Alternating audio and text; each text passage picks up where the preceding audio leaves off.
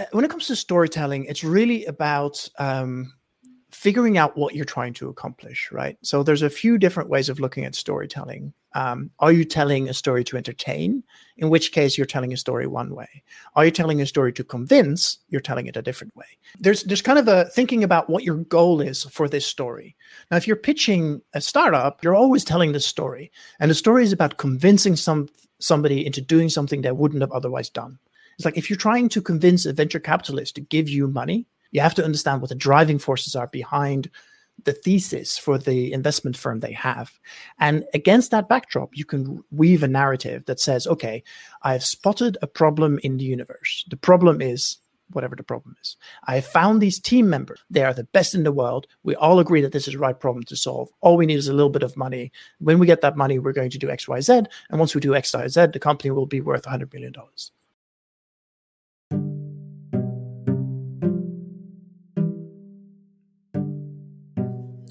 Welcome to the Happy Entrepreneur Podcast. This is a podcast for people who look at business differently. It's for founders, freelancers, change makers, and freedom seekers who want to make money, do good, and be happy. We choose the path of the happy entrepreneur not to get rich, but to express ourselves and serve others in the most authentic way we can. Many of us couldn't find our role by working for others, and so we chose to work for ourselves we took the more uncertain path not because we wanted to, but because we needed to. We value learning, play, and friendship, and we have a need to make a meaningful impact in the world. By following the path of the happy entrepreneur, we learn as much about ourselves as we do about business. On this podcast, I have conversations with other happy entrepreneurs from different walks of life, industries, and countries. We talk about the journey and about what we learned about ourselves along the way for us, entrepreneurship isn't just a way to make money, but a journey of self discovery and growth. If you're on the same path and are looking for inspiration and connection, then this podcast is for you.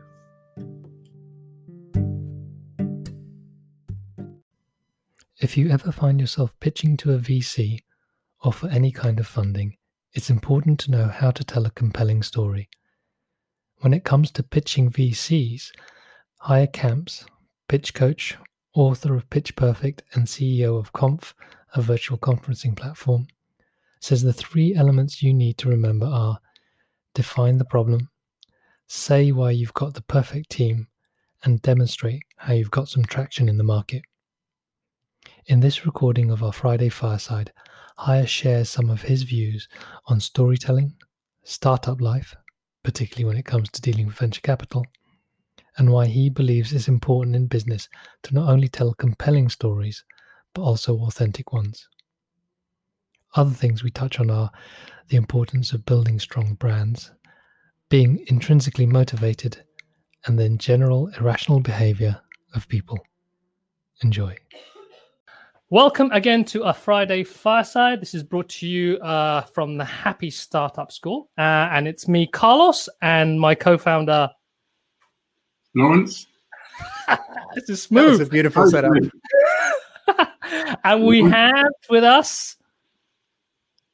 Hiya, hiya. oh, you couldn't leave it, could you? I'm Hiya. Good to meet you. I am dialing in from Oakland, California, where it is uh, wonderfully sunny. I thought about, I have a fireplace behind me. I thought about turning it on, but it's like, yeah, that's a bad idea. It's really warm in here. This hat doesn't help, of course, mm. but it's it's very warm. You just got back from Burning Man, right? I wish that was cancelled. It turns out putting 75,000 people in the desert off their faces on drugs in a lot of dust uh, during a massive pandemic was a bad idea. So they decided not to do that. it would definitely, uh, well, it could have been a, like an evolutionary strategy as well, though. It could, um, it could have. uh, yeah, before we kick off, um, how how are you feeling today, Haje? How are you doing? You know what? I'm doing pretty well. This week has been weird for me because I live in California, which is uh, eight time zones away from you guys, but I've been on Euro time zone this week uh, because uh, we were running a big event and I decided to kind of shift it. So now I'm jet lagged to all heaven while I never left my house. So that's that's kind of a weird experience. Um, I've been up since midnight, so that's been a very strange, strange life. So, so I'm a little well, bit tired, but I'm feeling in- expired. I'm glad it's Friday, and I'm glad to be here with you guys. So, you're so you had lunch already in the morning. Yeah, it's kind of a weird one. I've had a I've had a long ass morning. I'm on a lot of coffee and trying to kind of go Okay, that's how we do. oh man, how about you, Lawrence? How's has today been? Uh, today's been good. Uh, very windy in Brighton today. Got blown around down by the sea. Um, but no, we've had a, we've actually met real people this week. We went out like doing stuff. It's quite cool. Actual real live 3D humans. Yeah, yeah. I forgot that was like. Um, but so that was cool. Did you have to walk around like this to kind of make a little zoom screen so so it's kind of normalized again? Like, oh yeah, I, this this makes sense again now. I just have my tape measure. Fair. um, and we had a midnight campfire on the beach last week, which sounded amazing, but actually was bloody freezing, With our mate Kim and a few others from Brian. Yeah, really relaxing until you realize the tide's coming in. and so trying to move a campfire as the sea encroaches it's uh, it's definitely an interesting experience. Um, yeah, so no, I'm glad you're meeting people. I'm uh, on on the opposite end. I'm not allowed to meet anyone uh, at the moment because uh, my daughter was sent home from school with a cough. Mm. Of course, cough equals COVID, and so I had to get a test for her yesterday, and I'm just waiting around to be given the all clear. Fingers crossed to be yep. able to re uh, re-engage with society but now I'm, I'm trying to get my head around um, uh, supermarket delivery systems now and realize if you don't get in there quick, you're screwed. Where have you been the last like ten years? I don't. No, I don't. I don't trust them. I don't trust them. I don't trust someone else online. taking my food. anyway, in the queue. We're we're not here to talk about Sainsbury's. We're here to talk about storytelling and startups. Um, so what the the reason we got Haje on here because a he's a he's an old friend and we've known him, I think it's at least five or six years now. Was it? It was out since the, the dark ages. Yeah. 2015. I would say 14, 15, something like that. Long ass time ago. um, and and you've you know, serial entrepreneur, author, multi potentialite, so many different skills. It's it's it's horrible. It feels really disheartening to just list those out and feel very very inadequate. Um, but your latest incarnation.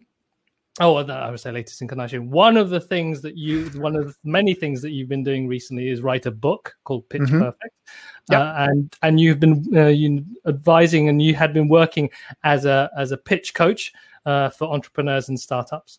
And so yep. this was an opportunity for people who are maybe in that position of thinking about uh, well, they're they're right on the edge of just about to start pitching, and they're going to have to pitch for their startup, or people even thinking about, you know, what does this thing about funding and pitching mean? Um, so I thought it would be an opportunity to to share some of that knowledge to give people, make sure they don't take the wrong turning and or, or choose the wrong wrong option when they're thinking about building their business. And also, then I think we're going to dive deep later into a bit more storytelling and stories and, and, and your story, really. So maybe kick off. For the, let's go basic for people who don't understand how you get money off people and where you start and, and this idea of venture capital. Hmm. Maybe give us a one, uh, yeah, a 101 on that stuff. Will do. So, venture capital is a weird beast in that it's kind of a um, uh, basically those guys work in finance. Lots of people think venture capital is super sexy, and it kind of is, but it's a finance job. And really, what you're doing is that as a as a venture fund, you raise, or as a venture capitalist, you raise a fund. So, say, call it hundred million dollars. That money comes from somewhere, um, and the people who invest into your fund are known as limited partners or LPs. Now, that money usually comes from pension funds, from uh, rich individuals, from uh, university endowments, from like large chunks of cash. And um, if you think about it, if you are running a pension fund, then you are actually looking at um, uh, taking your giant one billion dollar fund and make sure you look after that in a in a, a, safe way, right? So most of that money goes in really safe investments, in bonds, in bank accounts, in whatever way you can keep it safe. And then you have a small little cor- corner of your uh, pile of money that you do speculative stuff with. So say you're taking uh, 5% of your giant pile of cash and saying, okay, I'm going to try and take this 5% and double it. If I lose it, that's fine. We still have lots of other money, but I'm going to try and double it. So they do that by buy, buying cryptocurrency or by uh, investing in really speculative stocks or whatever. And a small slice of that, they're like, well, this startups thing is nifty. What if I was someone somehow was able to put a million dollars into the next Facebook and I turn my million dollars into $15 million, right? So that's their mindset. Now, as a venture capitalist, you you get all this money and you have to find a way of taking that 1 million they've given you and turn it into 15 million. Um, and that is really the backdrop against how venture capital works. So, as a founder, if you're trying to go and um, uh, and raise venture capital, what you're really saying is that if you give me $15 million, I'm going to take that 15 million and turn it into $150 million. If you can't do that, if your company is is running in a space where that doesn't make sense, don't go any, anywhere near VC. You just simply won't raise the money. It just doesn't make sense. And one example of that is if you're running like a little corner store and you think, if I had a million dollars, I could really make this store beautiful. It be, could could be the coolest cor- corner store in the world. You are correct. You could take a million dollars and turn your corner store into the coolest corner store in the world, but it'll never turn that one million dollar investment into 15 million for the investor. And so that is kind of the big picture way of thinking about whether you should raise venture at all. Now, if you are in a uh, space where that is possible, so say, for example, you're making a piece of software that takes, I don't know, DNA data and gives people a risk profile against whether or not they catch COVID, and then uh, come up with a customized plan for how to avoid COVID or treat COVID. Now, in theory, that sounds like a really neat thing. There's probably a lot of money in that. And that is really the base level of what you're doing. At at the at a starting point can you take the money that is invested and turn that into uh, a huge return for the investor? That's if that is a yes then you can start thinking about pitching to venture capital. Uh, and from there it's really just three things that people look for. It's the team. So do do i have faith that as a team your team can do what you're saying you're going to do even if it's a very small team, it's three people. Do I have faith that you know how to hire, how to lead, how to have vision, how to build, how to have tenacity, and all that kind of stuff? The other thing is, is the market big enough to begin with? You know, is um, is in this market is there is there a possibility to build a company that's big enough and valuable enough for me to get a return on investment? If the answer is no, so if you're doing something super good but super niche, and it probably is never going to grow to a certain size. So say you make a uh, software as a service thing for scheduling uh, library books out of Brighton Library, it's probably very valuable, but it probably is never going to be big enough unless you have a plan to expand to all libraries or all cities or in some sort of direction, right? Um, and the final piece of it is um, traction. So, how far have you gotten along your journey? Now, traction beats everything. So if you have the world's dumbest idea, but somehow it's throwing off tons of cash. So for example, if you're making a tool for booking books out of the library, but you're you're minting money, then people will pay attention to you. It doesn't matter how dumb the idea is, you know, traction beats everything. Now, traction can be any number of things. It could be revenue, it can mean um, a number of users on the platform, it can mean active users. It's whatever is important and an important measure for how your business operates. And ultimately, what pitching boils down to is how do you tell the story of, hey, when you give me a million dollars, I will turn that million dollars into $15 million. Here's my plan. Here's how I'm going to build a really valuable business that is going to uh, change the world in some way and is going to make you a fuck ton of money. so that you know that's a completely different world i think to well at least myself and lawrence are at and i think for for a number of people who, who are just starting out their businesses unless like you said you're not you can see that vision but at the core of it whether you are pitching to a vc whether you are trying to get some money off someone or whether you're actually selling to a customer or a client this idea of storytelling i think is core to everything and and that's yep. where I, I think it would be really nice to kind of dig into and, and find out more. You know, you're you're you know you're a writer. You've written so much. Um, you you have probably some stuff and ideas you have around storytelling. You think that's, that can help people in terms of communicating what they do in a powerful way. Yeah, for sure. I think, I mean, part of the reason I'm wearing this stupid hat is that it's about how to, if you're in a podcast and you can't see me, imagine me wearing a giant bear costume because clearly that's how you show up to a very serious uh, event. Actually, I'm going to take it off because it's way too hot. So now I have a stupid boy band here instead. Um, I, uh, when it comes to storytelling, it's really about um, figuring out what you're trying to accomplish, right? So there's a few different ways of looking at storytelling. Um, are you telling a story to entertain? In which case, you're telling a story one way. Are you telling a story to convince? You're telling it a different way. It's kind of the difference between a work of fiction like Iron Man or a documentary like Bowling for Columbine right? They're two extremely different ways of construct- constructing stories. Now, did both of those films become very successful? Absolutely.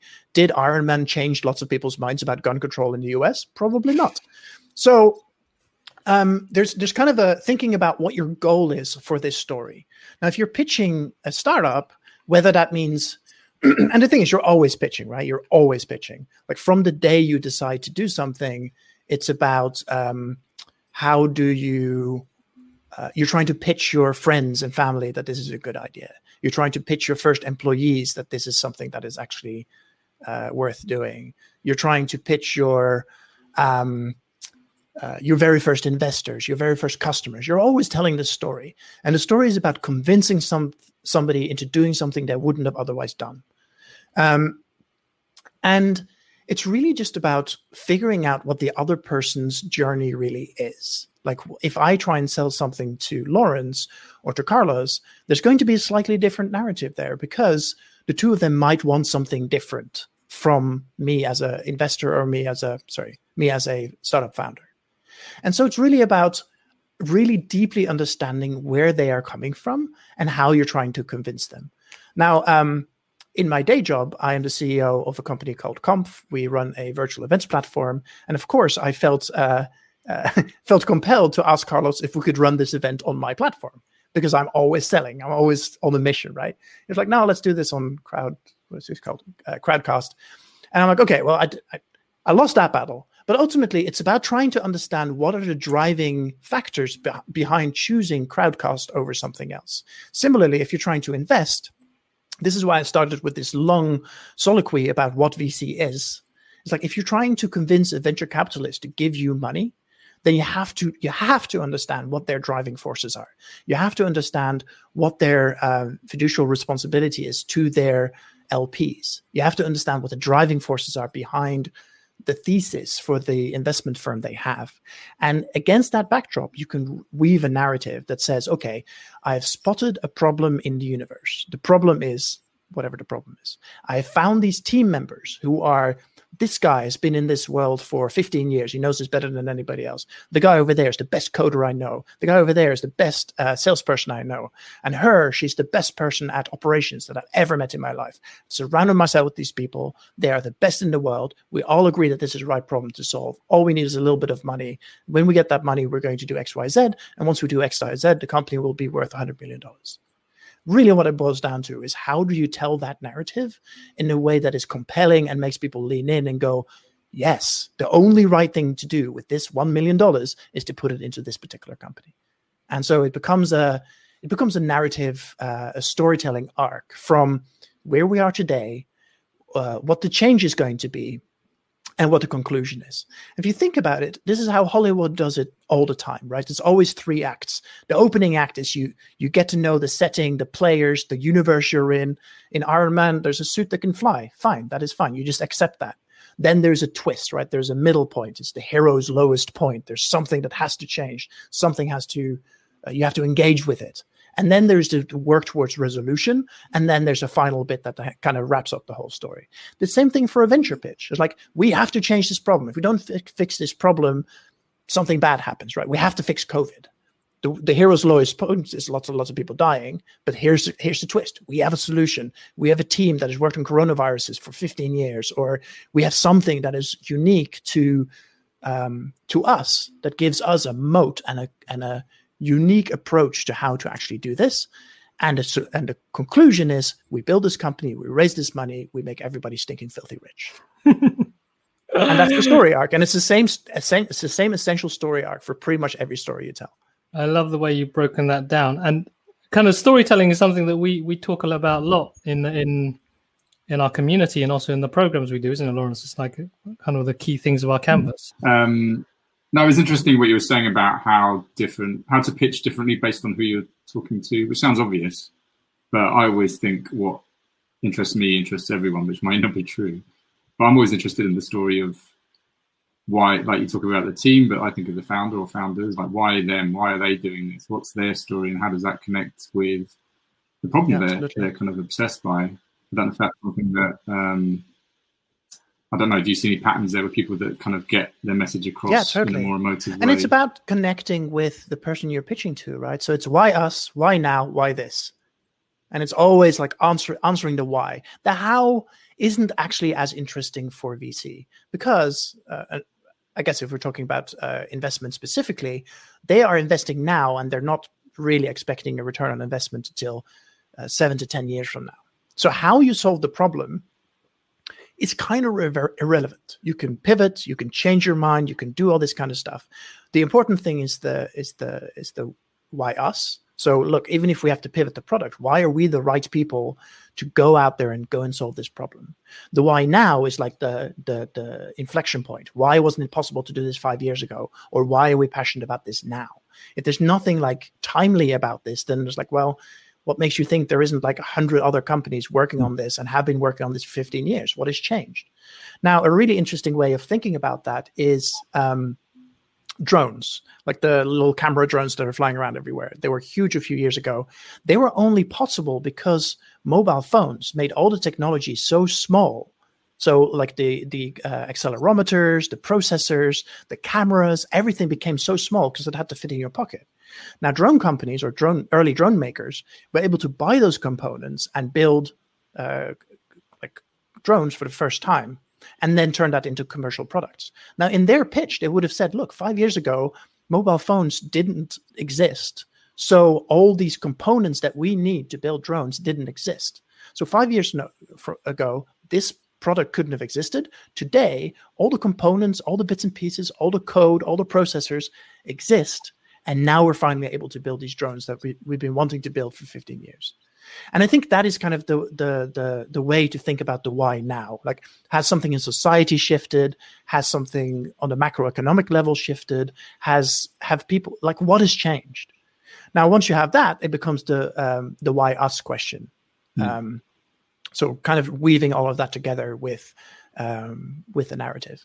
But again the the the how matters a lot less. And in fact, I would argue that most venture capitalists actually don't give a damn what your product does. Mm. If it throws off money, who cares, mm. right? If it's stupid but it works, it's not stupid. And that's the interesting thing. We've also, I was going to say, we we you know, preach this a lot, don't we? Guess like try not to obsess about it, whether it's an app or how it works, because I think that's the natural tendency for any early stage startup founder. I think particularly if it's a tech product, just to go, look, isn't it sexy? Isn't you know? And you're like, hang on a minute, let's just right. take a step back it's quite refreshing to think that actually VCs um, take the same approach. Yeah, and I think it's a little bit it's kind of an obvious one, you know. If if you agree that the market's big enough and the product is worth solving. So for example, to take a really wild example, imagine there was a big pandemic. There's probably a lot of money in fixing a big t- pandemic. If you somehow are able to do that with an app, great. If you can do it with a drug, fantastic. If you can do it with a piece of hardware or a different eating regime or whatever, it doesn't matter what the solution is. If you find a solution to this very, very big, very valuable problem, you are going to make a lot of money. Hmm. And, you know, that is what a pivot essentially is. Now, are you going to pivot from agriculture to an app? Probably not. But if you have a, like a, a problem space that you're excited about and that your team is excited about and have really deep expertise in, there's a lot to be said for just leaning in and, and using that as your um, as your base for your story because even if the even if the context shifts even if the even if you discover that your first attempt at building a problem building a product to solve this problem doesn't work then in the process of doing this, you've built up such a deep knowledge about this space that you get another shot at goal. You know the landscape, you know the players, you know the market. You've done a bunch of experiments that didn't work with your previous product, but maybe they work with this product. Hmm. I wanted to zoom out a bit on, on this idea of um, the way I put it, creating a story that connects. Yeah. And, and having that as a story that's authentic. Mm-hmm. So on one level, there's um, you know, you're talking about why us.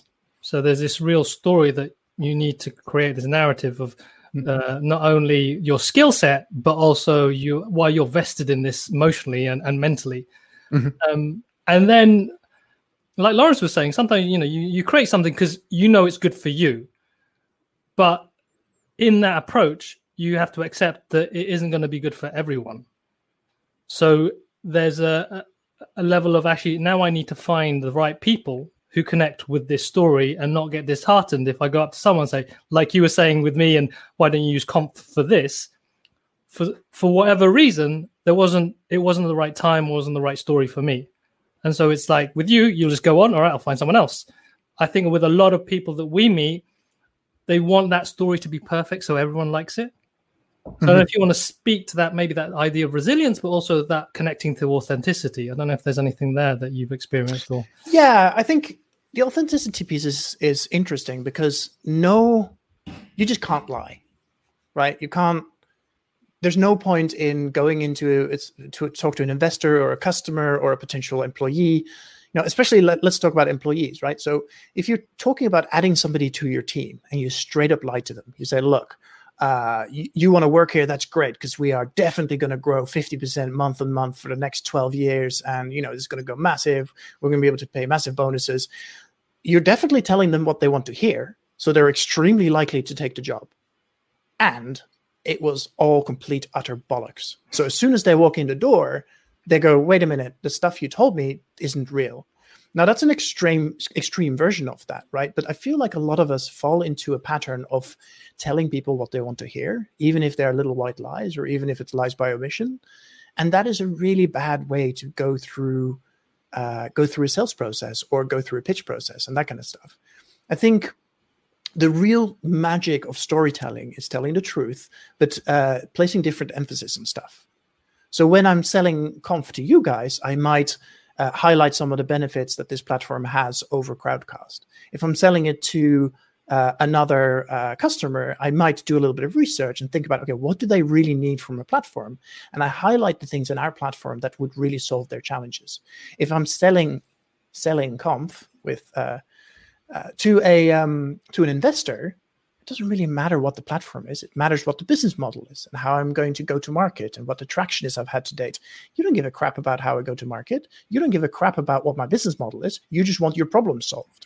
And it's the same kind of, it's the same universe of stories, right? But I'm emphasizing different parts of the story because I can make a, uh, a pretty well educated guess about what you care about versus what an investor cares about versus what a team member cares about, right? You don't care that my team is fully distributed and 60% women. My team does care, right? And so it becomes a how do you tell that story to different people and which part of the story do you emphasize? And I think that is really the magic of knowing your audience and telling that story. The other big challenge is uh, and that's kind of the universal biggest challenge. That's what I spend a lot of time on with my clients is yes, you know you and you know your product and you're so deeply in this, but you have to zoom right out, right? You have to zoom out far enough that people can get the big picture of the of the really basic stuff around why me, why now, why this, uh, because people don't care about the minutia. They don't they don't care about how many support tickets or how many things are in your product backlog, right? It's completely irrelevant data. And even though and the reason I mentioned this, I just came out of a massive session of doing backlog grooming and kind of preparing the product. This is front of mind for me, but that doesn't mean that you that's something you care about. You you don't you neither of you nor any of the audience cares if we have 20 things in our backlog or 5,000 things in our backlog. Makes no difference. They want to know what's in the product, right? To me, the backlog is a is a um, is a representation of the potential value of this co- of my company and my product, but you don't care so the way you tell those stories need to be different. If I'm telling it to a potential uh, developer who's coming on board, I can say, look, we have a thousand things we want to do. I really need to hire a developer because we can't get it all done in time. I really want to build this product faster. To a customer, I would never say that because they want to hear that the product is finished and is working. So I'll be like, yeah, everything is fine. It's working great. These are all the features we have. And so that's where the authenticity comes in, right? I'm not lying to anybody, but I'm just trying to focus the story on the thing you care about versus the story a potential staff member or a VC or whatever cares about. That's interesting there um, uh, when you're talking about um, being focused, so a customer being fo- focused on what it does. You know, you know, it's not necessarily what what it can do in the future, what it's doing, going to do at the moment. Another level of that for me is also, um, for instance, when you were talking to me about Konf, uh, one of the mm-hmm. things that uh, was a motivation for me that isn't necessarily about the functionality of the product was how much time do I need to think about to learn something new and how easy is it going to integrate with what I've already done in the past.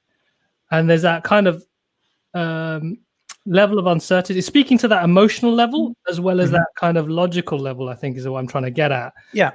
Is interesting when we're talking about stories and trying to get stories to connect. Well, and you get into behavioral psychology really quickly there, where you realize that honestly, it doesn't, people don't make decisions uh, logically. They think they do, but they really don't. Uh, people make decisions like with their heart, with their soul, with their like with with emotions, and then you know a lot of you know that emotion might shift based on information that comes in. But if you think about snap decisions, first impressions, all these kind of things are so important. And I think ultimately emotional is the only decision making path. Because even if all the if you make like a pro and con list, right? Of uh, should I date this girl or should I do this thing or should I start this company? It doesn't matter if the con list has a thousand things on it. If the pro thing is I'm really fucking excited about solving this problem, it doesn't matter how many things are on the con. And we've all been there, right? You've all been in this situation where you go, there's so many reasons not to do something, but I really want to. Or there's so many reasons to, I mean, I don't know if you can see how messy it is behind me. There's so many reasons to tidy up my living room, but I don't want to. I, I, I want to talk to you guys. I want to, I want to work. I want to build a better backlog. I want to do all these things. And so ultimately, it's all about emotional drivers. And I mean, I imagine that everybody has felt that in their life, but the logical extension of that is that needs to seep through in your storytelling because your storytelling is what tries to kind of place an emotional um, seed of something in somebody else's mind. I've seen the movie Inception is a really good example of that. It's like t- placing the simplest version of an idea in somebody's mind well, you can either try and go six dreams deep and make a Hollywood movie, or you can just be a really good storyteller and actually planting those seeds for, hey, Carlos, are you really sure that this is the best platform for you? I think there's a couple of things that are not okay about this, right? Seed planted. And mm. then the next time something comes up on this platform, you go, maybe Haje was right, right? I'm not going to lie, Crowdcast is a great platform. There probably is nothing wrong with using it at all. But as soon as I plant that seed in you and you notice anything wrong about it, you'll keep thinking about me and you'll never forget about me for the rest of your life every time you get pissed off with, with uh, Crowdcast. But that uh-huh. is storytelling and that is the way you kind of plant little seeds and you realize it's a long game. I don't have to convince you in one, one story. I have the rest of my life or the rest of your life, or the rest of somebody's life to convince you to shift to Konf. And that's just the long, that's just the long, um, the long game mm. because it doesn't make any difference. I don't. It doesn't benefit me at all to talk somebody into shifting to a different platform or to do something they don't want to do if emotionally they're resistant, right? And they're going, oh, I don't really know about this. Oh, I don't feel good about this. Okay, fine, I'll do it. But then as soon as something comes up that you're not happy with, that kind of confirms your initial emotional response. Like, oh, I, I, I, didn't want to do this in the first place, and now it's all shitty, or something doesn't work the way I expected. And so you get this uh, confirmation bias thing going where every little sign that points towards your uh, initial gut reaction being right just amplifies that. And so there's no point in pushing against that. Uh, it's much better to just plant a seed, walk away, and mm. then hmm. the next time when when the when the idea is ripe, uh, it'll come around again, and you'll. Uh, and that and that's really the way the storytelling piece works. I've uh, worked with some of my clients who've been working on the same trying to convince the same VC for six months. And they finally go, you know what? Yeah, everything is right now. There's something that has shifted in the in the way I see this market. Or I saw a different pitch where they make a really compelling argument for the size of this market, but I didn't believe in the team. But I suddenly remembered, wait a minute, I've spoken to a different team who is trying to solve something in this market. Maybe I should check in with them. And then they check in with you and they go, oh yeah, no, actually, you were ter- terrible at telling the story about the market, but I get that now. Now we need to talk about the rest. And if it still makes sense, they make the investment. Um, there's no downside for VCs to keep talking to you again and again and again. They're, they can be fantastic time wasters, but it also means that there's an old kind of saying that uh, that investors don't invest on a point; they invest on a trend, right? So if you give them a single data point, they don't know which way you're trending. Give them two data points. Now suddenly you can draw a line between it may have a trend. Give them 19 data points and it's a trend that goes up and starts curving upwards. So it's an exponential growth curve for how your company is doing. Now suddenly you're talking lots and lots of interest, but also they have had like a process that they can go through in terms of making decisions about what they want to invest in, essentially. Hmm. Yeah, it's interesting. So, like the counterpoint between the post rationalization and having data to back you back up. What I sometimes, well, I'm, what I'm hearing is also is potentially a gut decision already. It's already made. It might not have surfaced quite yet, but you've sown the seed of that decision in the past. And and I think that whole tapping into emotion is is one of the aspects that we we've always talked about. As you know, Lawrence, you, you always talk about designing for emotion when you're thinking about product design and and and also presenting the work that we do.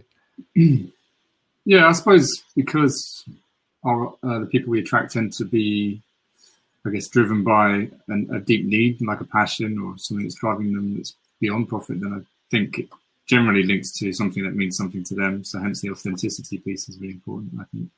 Um, yeah. But I still go back to that point of just because I, we think it's important to design for emotion doesn't mean that people are comfortable opening up to them, you know, in terms of being vulnerable about why is it them. You used to talk about like why us. Um, it can be easy, I think, to just separate yourself from the business or the product and talk about that all the time and not not connect your story to the story of why you're doing it. Um, but there's also something in that which is about your audience, right? I mean, I published something the other day um, which positions Konf as a triple bottom line company. Um, mm-hmm. People, planet, profit in that order of importance. In publishing that, I'm probably scaring away a bunch of VCs who go, you know what? You're you're actually putting roadblocks in the way for yourself. I'm just here to make a return for my LPs. You can fuck right off. I want nothing to do with this. Yeah. And there will be other VCs who goes, yes, this is my mission in life. I understand what you're doing here. This is really important to me, and it's really important to our, our LPs because one of our LPs is a company that cares about the environment, and that's part of their charter. Or, you know, and so this this actually trickles up in ways that you can't predict. And so when you say um, that it's about emotional connection and not everybody connects with that, maybe that's just a beautiful filter. That the people who are not ready to connect at the level that you are willing to connect you know you could yes you can try and design a product that filters all the all the uh, all the emotions out of it where you're just saying okay we don't have to talk about the soft skills. We don't have to talk about emotional connection. We don't have to we don't have to talk about love in the context of business and passion in the context of business because that feels really gauche and un-english. But if you say you know what? No we are called the happy startup school like right there in the name of the of the organization is an emotion happy. Um how do we connect? Does that mean that somebody who comes along who just wants to do spreadsheets and who just wants to be straight down the middle, straight laced, uh, how do I make as many pounds as I possibly can? Maybe that's just not a good fit for the organization. And everybody gets a lot less stressed if you just admit that and say, you know what? Uh, it was lovely to talk to you. Maybe it's just not a good fit. Have a lovely life. Mm. Or come back when you feel that it is a good fit. Mm. And it just means you can just just shed that. Not everybody's going to like you, and that's mm. fine and best to find that out earlier rather than later. um, yep. Well, that's been a long journey for me, right? Because I have, I definitely have some childhood trauma bullshit going on around um, having to feel liked, having to feel like um, I was bullied a lot, and as part of that, I was like, okay, do I, you know, how do I get people to like me? And just letting that go, and that's only happened in the last few years. Letting that go, and you go, yeah, you don't like me, that's fine you know go find somebody you do like and do business with them or or do whatever you want with them. That is better for both of our times. But the the the log that, that is an entirely logical step and i could have told myself that a hundred times over but it's the emotional connection with that idea that it's okay for people not to like me that is actually much more powerful. Hmm. and are you seeing um like when you put that post out as part of you thinking i know there are investors out there who do value those things now maybe they weren't a few years ago. Are you seeing more and more impact investors um, coming on? I do see more impact investors. I do see more people who care about the planet, who care about you know the political landscape as a as a kind of context for how they place their money. I mean, money is power, right? It's kind of in in the capitalist society is the purest. Uh, it's the purest uh, instance of power so the more money you have, the more power you have. And where you invest that money, you can really have a huge impact in how stuff shifts. Mm. So I'm not here to talk about whether capitalism is a good idea because that's a very long and very different conversation. But on the assumption that we live in a capitalistic society right now, then, you know, as an investor, where you place your money, you, you can invest it in this company that gets you a uh, 10x return, or you can invest it in this company who gets you a 9x return, still really good. Nobody's going to complain, but who also have a charter to do well for the planet, for the people, for all that kind of stuff, and c- creates a good return, and actually has a much more holistic approach that, as a whole, you can kind of um, amplify your opinions by where you place your money. And I think what it really boils down to, if you get really uh, philosophical, is like, what's the meaning of life? You know and how do you as a person uh, feel happiness? How do you feel connectedness with the world around you and your community and all that kind of stuff? And really the the the connection with that uh, kind of boils down to what you do in life mm-hmm. right? How you feel happiness or what your meaning of life is translates into what you do for a living translates into the people you surround yourself with who you who you marry who your friends are all that kind of stuff. And that is all like a big ball of that but given how much time you spend at work doing work, it kind of makes sense that your business is, is an extension of that. And if you think about how many people care about the environment, being good to people, being nice to each other, being compassionate, and all that kind of stuff, it feels really weird that the biggest corporations don't partic- have a particularly good track record for that. And you go, right, wh- why am I spending all this time grinding away against doing something in a company that is environmentally iffy, is not really aligned with what my purpose is in life. And I think it's actually okay to ask those questions. And if you do, where I land is that I need to work for an organization that actually cares about the environment, that actually cares about having values and living those values. Other people might not care, but that's fine. They don't have to like me. I've been transported back to a hot tub at altitude now. yep, no, that's definitely uh, that's definitely a thing. Um, and I think where I feel we kind of um, we've shifted towards the way I look at it is we were talking about the narrative of the business and how we tell a story that connects with VCs or customers. And then there's this idea of like, but what is this? If the story of the business is to be authentic, how does that connect with my story? And there's this kind of narrative of like, okay, if I need to make this an authentic business with an authentic story, I need to know what my authentic story is. And yeah. kind of, I heard you sort about that. That's the part of discovering what is my narrative. Mm-hmm. What what's making me do what I want to do, and where is it I want to go? What is that story that I'm trying to tell about? I'm not gonna. I'm. I want to do the three. Um, what did you say? Three triple level, bottom line. Triple bottom line approach to business because that's part of my story, not a fad I'm jumping on. But mm-hmm. that's come from somewhere because you now have this story about your life, about how you want right. to work. Well, and I have no judgment around that either, right? If your if your purpose in life is, look, I just want to um, have a wonderful life with my spouse and my kids, and I want enough money to pay the bills, and that's all I want to do. I want no stress.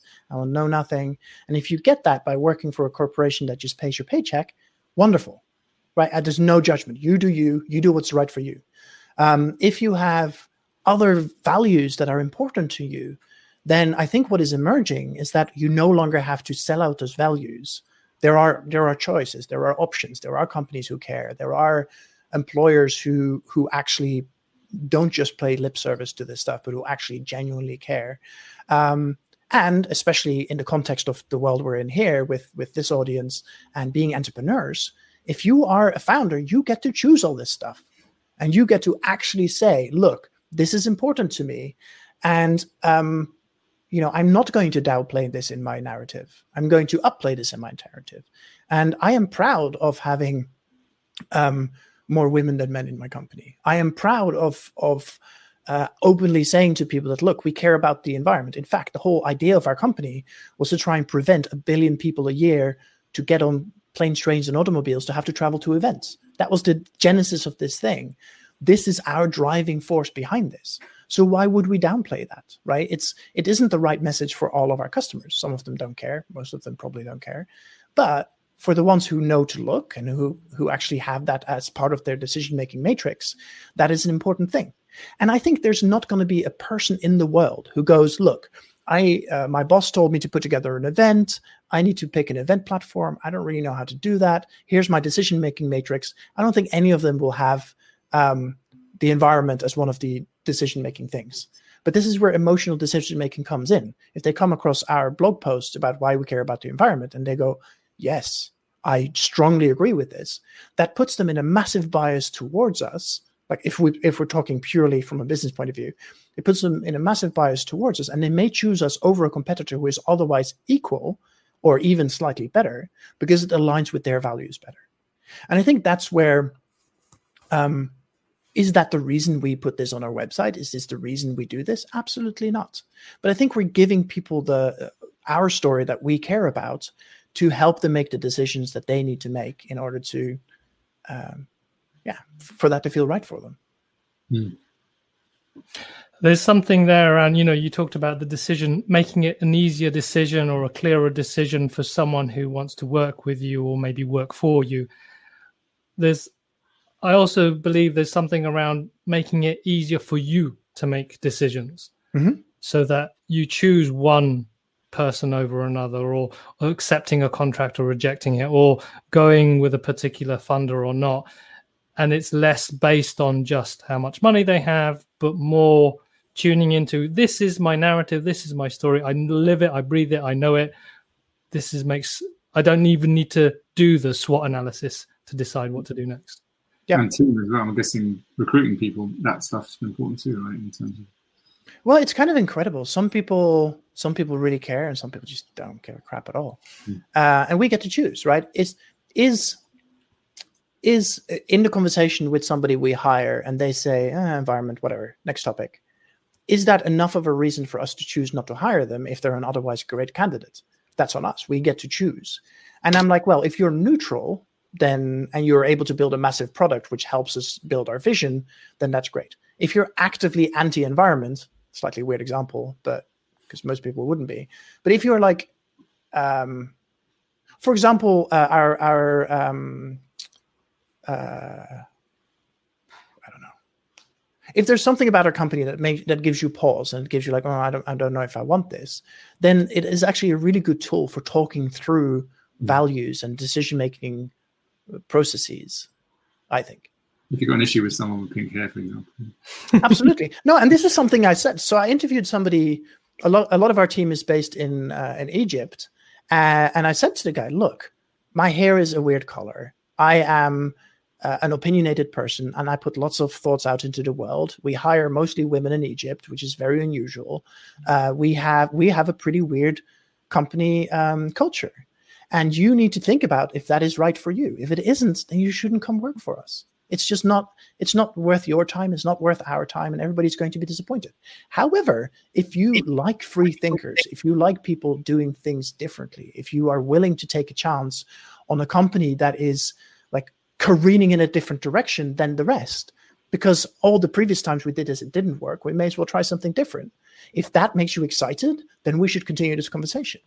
And I've had that exact, this is my little stock, uh, my stump speech. Um, I've had this exact conversation with people, and you see some people lean in and light up, and you see some people kind of go, oh God. Because they are like, oh, what if my family Googles this dude and they realize he has a podcast about podcast about sex, right? that is potentially really problematic for some people. I think it's important that they know and then they can make a decision. They don't have to listen to my podcast, but they have to be okay with working in a company where one of the co-founders has lots of weird opinions about stuff because I'm not going to change that. so this is kind of just uh, informed consent essentially for how you choose to live your life. And the, the beautiful thing is in within Konf, we have such a beautiful um, group of people who are all wonderful, strong, opinionated misfits and have really good, they deliver great work. It's really fun to work with them. It's one of the best teams I've ever worked with. So much fun. And it is really important to me that we keep that culture intact, that we do have a world where, uh, you know, bucking the trend a little bit is is an okay thing to do because i think culturally that is a really important thing and again, that becomes part of storytelling, that becomes part of how we project ourselves externally. If you go to our website, it's bright pink and bright blue. It's a very unusual color combination for a startup. It's, it's it doesn't exist in the world of uh, virtual events, but it's one of the many ways that we set ourselves apart. We're like, no, we are a bunch of uh, wonderful misfits. We're building an amazing product, but we're doing it in a different way. If you don't like that, that is great. You don't have to like us. There's plenty of other people you can choose. If you do like it, it becomes like a much stronger. People get like a brand affinity. They get a, a buy-in that they really like what we do. And the feedback we get from customers is, is they are generally super happy with how responsive we are, how good the product is, and all that kind of stuff. And that all is part of a much bigger narrative that is being told, retold, kind of in real time with our customers, like as we develop the company. Mm.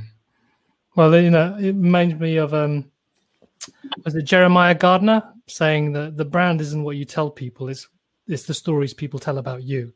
Yep. And it sounds like, you know, by having at least the start a very clear story about why you exist and how you work and living that rather than that just being something you put on your website, then that if it's clear enough and people resonate with it, they'll tell you that tell that same story, maybe in their own words, but it will be true to the message. And yeah, totally. And that's marketing gold in a sense. Yeah. And my and my head designer at some point was in a call with me and goes, "Can you hold those glasses up to the camera?" And I did well, if you want to know where that p- color pink on our website came from, it was just because they like the color of my glasses. Like, yeah, we can match that. That's cool. I like that color. You clearly like it because you wear it on your face. And that was the decision. That was the whole decision making process. And it's a dumbass story about how somebody picks a, a, the main color for a brand, but also it works. It's like we're a bunch of of of like creative weirdos who are willing to make decisions in in in unusual ways. And the thing is, one decision is as good as another. Bright mm. pink, bright red, bright orange doesn't actually matter. Time and money on focus groups. Yeah, exactly. It's like, yeah, this'll do. Next question. And this is the thing about startups, right? There are every day you make a million decisions that could go either way, and most of them don't really matter. I think it's just about, and this is really what company culture is. It's like how do how does each individual person within the company make decisions? Like if if the company is a person and you ask it a question, how would it answer? Mm. And if you get a brand that is strong enough, MailChimp is a great example. If you think about like a big topic in the world, you go, okay, if Mail- MailChimp was a person and I go and ask them that question, I can predict how they would answer. I could predict the same for FedEx. I can predict the same for Trump right? There's a bunch of like big brands. I'm not talking about Trump as a person. I'm talking about Trump as a brand. There are big brands who have personalities, and those personalities actually take on a life of their own. And I think if you're able to build a brand personality for your company that is strong enough, it means that you take a lot of the decision making out of the loop because people know how to answer the questions just because of like, oh, yeah, this is how Konf would do something, or this is how the Happy Startup School would do something, or this is how FedEx would do something. Mm. On uh, on the uh, the idea of questions and answering questions, um, we have a question from Jamila. Um, so I, I, the way she, uh, I'll, I'll, try and uh, communicate it as clearly as possible. She says, "Do you have advice on how to pitch when you're a woman in a tech startup or a minority? You have all the things you talked about. Why me? Why this? Why now? Plus people's attitude toward you and your group? Mm-hmm. Oh, I hate that question and I love that question. So the problem is um, a lot of venture capitalists and a lot of invest- investors are really bad at their jobs. And what I mean by that is that they're really just pattern matching. They're going, look, I've made 100 investments. Two of those investments look out, look, worked out. What did they look like? And in the US in particular, it means that it's probably a white dude from Stanford who was extremely successful. And therefore, uh, all the white dudes from Stanford who I invested will be extremely successful. It's a complete fallacy. It doesn't make sense. Um, but that is the pattern matching at play. So if you turn up as a um, woman of color in a pitch room, you already have all of that weight against you. Should that be real? Absolutely not. It's bullshit. Um, and in, in fact, there's a really strong argument to be made for people who think differently about things, solve problems differently, and therefore actually have a, a leg up over others. Um, you can't walk into a uh, to a pitch meeting and say, "Hey, I'm a woman of color, and I am able to do better because I'm a woman of color." Either the person you say that to believes it or they don't. You're not going to convince them in that meeting. And so I think this is where research comes in. It's like, look, if this person turns out to be a raging racist, then or a raging sexist, then do a little bit of asking around, find out, and just don't take the meeting because you're never going to convince them. It's a waste of your time, it's a waste of their time, etc. Now, what you can do is really kind of lean into the things that I already mentioned. The why me? Well, I'm able to attract staff that nobody else is. Uh, why now? Well, a lot of stuff has shifted. A lot of conversations have shifted. We can really, right, right now is the right time to do this. Uh, and why this? Well, I've been fucking prejudiced uh, against my entire life, fucking done with it. I want to fix it. And this is one of the ways that I can fix that. And I'm clearly uh, massively ramping up the, the problem into that space. But use it to your advantage. Make that part of your narrative, make it part of your story. And I think I'm advising one company who it's a couple who lost a child to a horrible illness and they have put their entire life behind making people who live with that illness uh, better. They've been at it for 15 years and they have more drive than anybody else I have ever seen in my life. They just keep fighting. They their company has had 90 opportunities to go out of business, but every time they go, oh, remember our child, let's keep going. And when you're sitting across from somebody like that, you're like, look, no matter what life throws at them, they will keep fighting.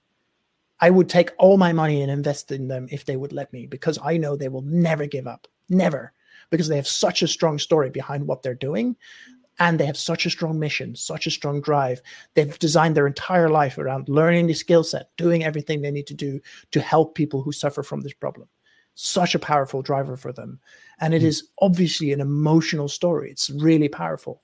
They're also people of color and they are struggling with that in the boardroom, but their story, or not in the boardroom, in the pitch space, in the context, but they are getting massive uh, positive uplift from the power of their story. And I think that's an example of how you can how you can use your life situation to to to amplify your story rather than trying to hide behind it or trying to deflect or anything like that. And there's always going to be prejudiced d bags out there, so you know, not everybody's going to like you. Thanks. I, yeah, it's um, it's a challenging one. Yeah, it's one of those. It's a it's a fantastic question, but also really difficult one to answer because it's so it's a systemic one. It's a loaded one in terms of the emotion that's in there. Um, and you know the answers we can give are you know they are specifically stuff that you can control but you right. can't control like you were saying if someone doesn't like you they won't like you spending your time trying to convince them that's a mission in itself uh, and if yeah. you've got a business going in a certain direction there's a certain amount of self-care and compassion that we also all need to have in terms of where do we want to pour our energies um, and and yeah, and our thinking. Um, any other thoughts, Lawrence? I was just thinking about well, it wasn't meant to be a segue, but the chat we're going to have with Kees Klomp next week um, about turning pain into purpose makes me think of that. Any injustice or yeah, trying to make something good from something bad is using that passion to drive whatever it is you're doing and get that message across. Um, so yeah, I'm looking forward to that chat too because I think it follows on nicely from this. Really, like a lot of social entrepreneurs, I think have been through some kind of trauma or difficulty or seen a problem firsthand and then flip that round to how can I make something good of it, like that couple you talked about. Sounds pretty. Well, I think there's something to that, right? Everybody who starts a business has a couple of screws loose. Um, it's not it's not the same choice. It is definitely an uphill battle. It is so much work. It is so much energy, and a lot of us end up tying a lot of our personal worth in terms of how we think of ourselves and our actual literal worth as in the money we have into this this beast that is trying to grow and trying to make it and a lot of them don't make it that is such a hard journey and i in fact in my work as a pitch coach i've talked a whole bunch of people out of starting companies uh, just by holding up a mirror and say, look, you're about to do a really, really hard thing. It's going to be an uphill battle. And unless you have some really good drive, like something that drives you, that is an external um, motivator that is doing this for you, you're not going to do it. You need an intrinsic motivator. You need something. It's like it's like uh, the the writer's disease. You know, the writers who say, "I can't not write. If I don't write, I go crazy." This is the, this is what entrepreneurs go through. Like I I've had real jobs I've been in VC, I've been a policeman, I've been all, I've done all sorts of things. But the thing that I keep coming back to is entrepreneurship, and I think it's is it a mental illness? We can have a different conversation about that at some point. But I think there is something really there's something really powerful about just saying yes to this compulsion to start companies and think about okay what are the downsides? How do i mitigate those downsides? It's uh and that's why we take the, the the pleasure with the pain or the pain with the pleasure. It's it's part of our dna it's it's um and there's somewhere we want to get to. And i think this is interesting about this conversation we're going to have with Kees next next week. Um he had a massive rant at summer camp. Um a few years ago where you know there's a, this very strong narrative around you know find your purpose find right. work you love and you'll be happy and that's amazing and everything's you know all, all great get your um, instagram account going but um if there's not something that's really driving you and usually it's something that you felt or you you felt someone else's pain you want to change it and take it away a lot of the time you'll you'll just either not move not get anything started or you get disheartened. Like you're telling the story of that couple you'll get disheartened as soon as an obstacle comes in the way. So yeah. there's something when you just can't do that as an entrepreneur you'll have so many setbacks right? It is basically and this is the thing and i think especially if you have the kind of personality who is who is um focusing on the negatives and i'm definitely i'm, I'm definitely that person. I am a pessimist to the bone. Um and i always focus like it, we had an event last week we had an event this week like 99.7% of everything went well and then there was a couple of little things that didn't. Guess what i'm obsessing about? Mm-hmm. i can't just sit back and, and, and break open a bottle of beer and go you know what? This event went great. There was it, there was like for one minute that something went wrong. For the rest of the 20 hours of this event everything was fine. No i focus on that one minute and i'm driving myself crazy about that. Mm-hmm. and it's not healthy and it's something i need to work on um, but i think that sort of that sort of real um, the combination of attention to detail and having big picture vision, I think, is what makes really good entrepreneurs. Hmm. And learning to let go at times. Mm-hmm. Yeah, and being okay, not being liked. I know I keep saying that, but although you are getting lots of lovely comments in the in the chat, so uh, yeah. Uh, no, it's fantastic, and um, I'm glad Jamila got um, what she needed from from your response. Uh, that, yeah. That's awesome we are now coming towards the end. Um, if people want to, I think you've already uh, posted some links on the chat there, Haje, but uh, if you want to just say it out loud for the people listening on the podcast or anyone. Yeah, I've been I've been spamming the chat with all the stuff I'm doing. Uh, the two main things is I run a consultancy that is uh, helping people uh, pitch. As part of that, I ended up writing a book. So haje.me, H-A-J-E dot me uh, is the consultancy bit, and there's a link to the book in there, and you can take a look at that. That's out now in all good bookstores. The other thing is the the virtual conferencing platform called Konf K-O-N-F dot co. Um, and it's a great way to run uh, events for people who love people. Um, I'm very big on emotional connection and finding ways of, of stripping away the things that stops people from being able to connect. Um, it's one of my favorite things, and really, that's one of the big driving forces be- behind this platform. Like, I, I, I think the biggest challenge with virtual events is that it's very hard to make a real, meaningful new connection with someone without meeting them in person. But that is the holy grail, right? If we manage to make that, if we if we manage to create a new uh, collaboration or business partnership or friendship via a virtual event, that is my that is my mission. Awesome. I, I was waiting for you to talk about the backlog. community and friendship. What are you talking about? yep. Sorry, can't leave us without telling us why have you got a pink star? What was that for? Was it, what was the uh, achievement? Sorry, say it again. Oh, he got a pink star on his jumper. and I need to know. Have why. I got a pink star? Oh, kids, I've no idea why I got a pink star. It was probably really interesting and really important, but I just ignored the children when they were talking.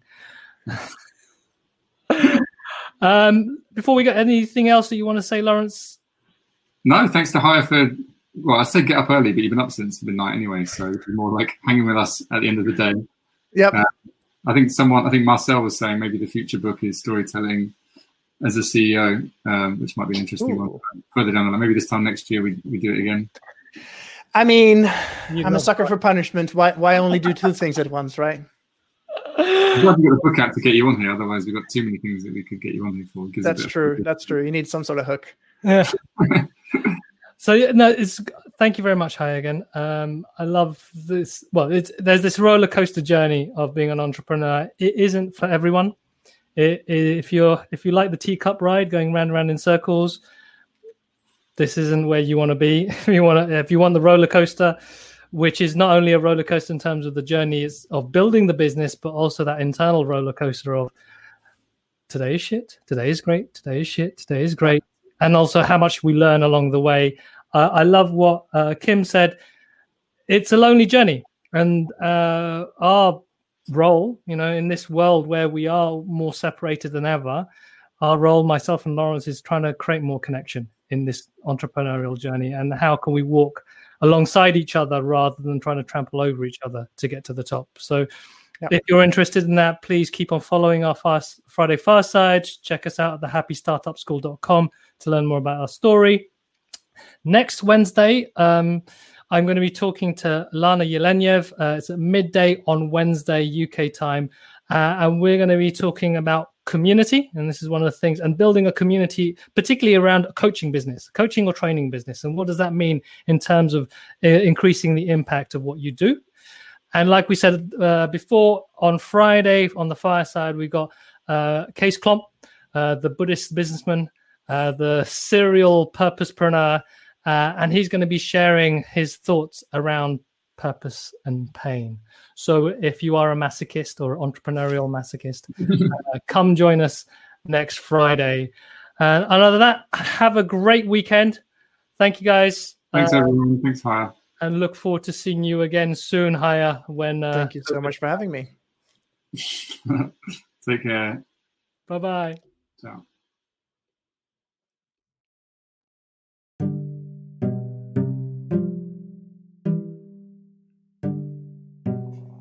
Thank you for listening to the Happy Entrepreneur podcast. If you like what you heard, please subscribe to us on iTunes, Spotify, and SoundCloud. Also, if you'd like to learn more about being a happy entrepreneur and want to connect with more people like you, then go to our website, thehappystartupschool.com, and subscribe to our newsletter.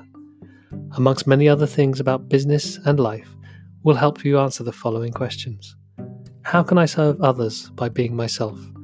And how can I discover who I really am by serving others?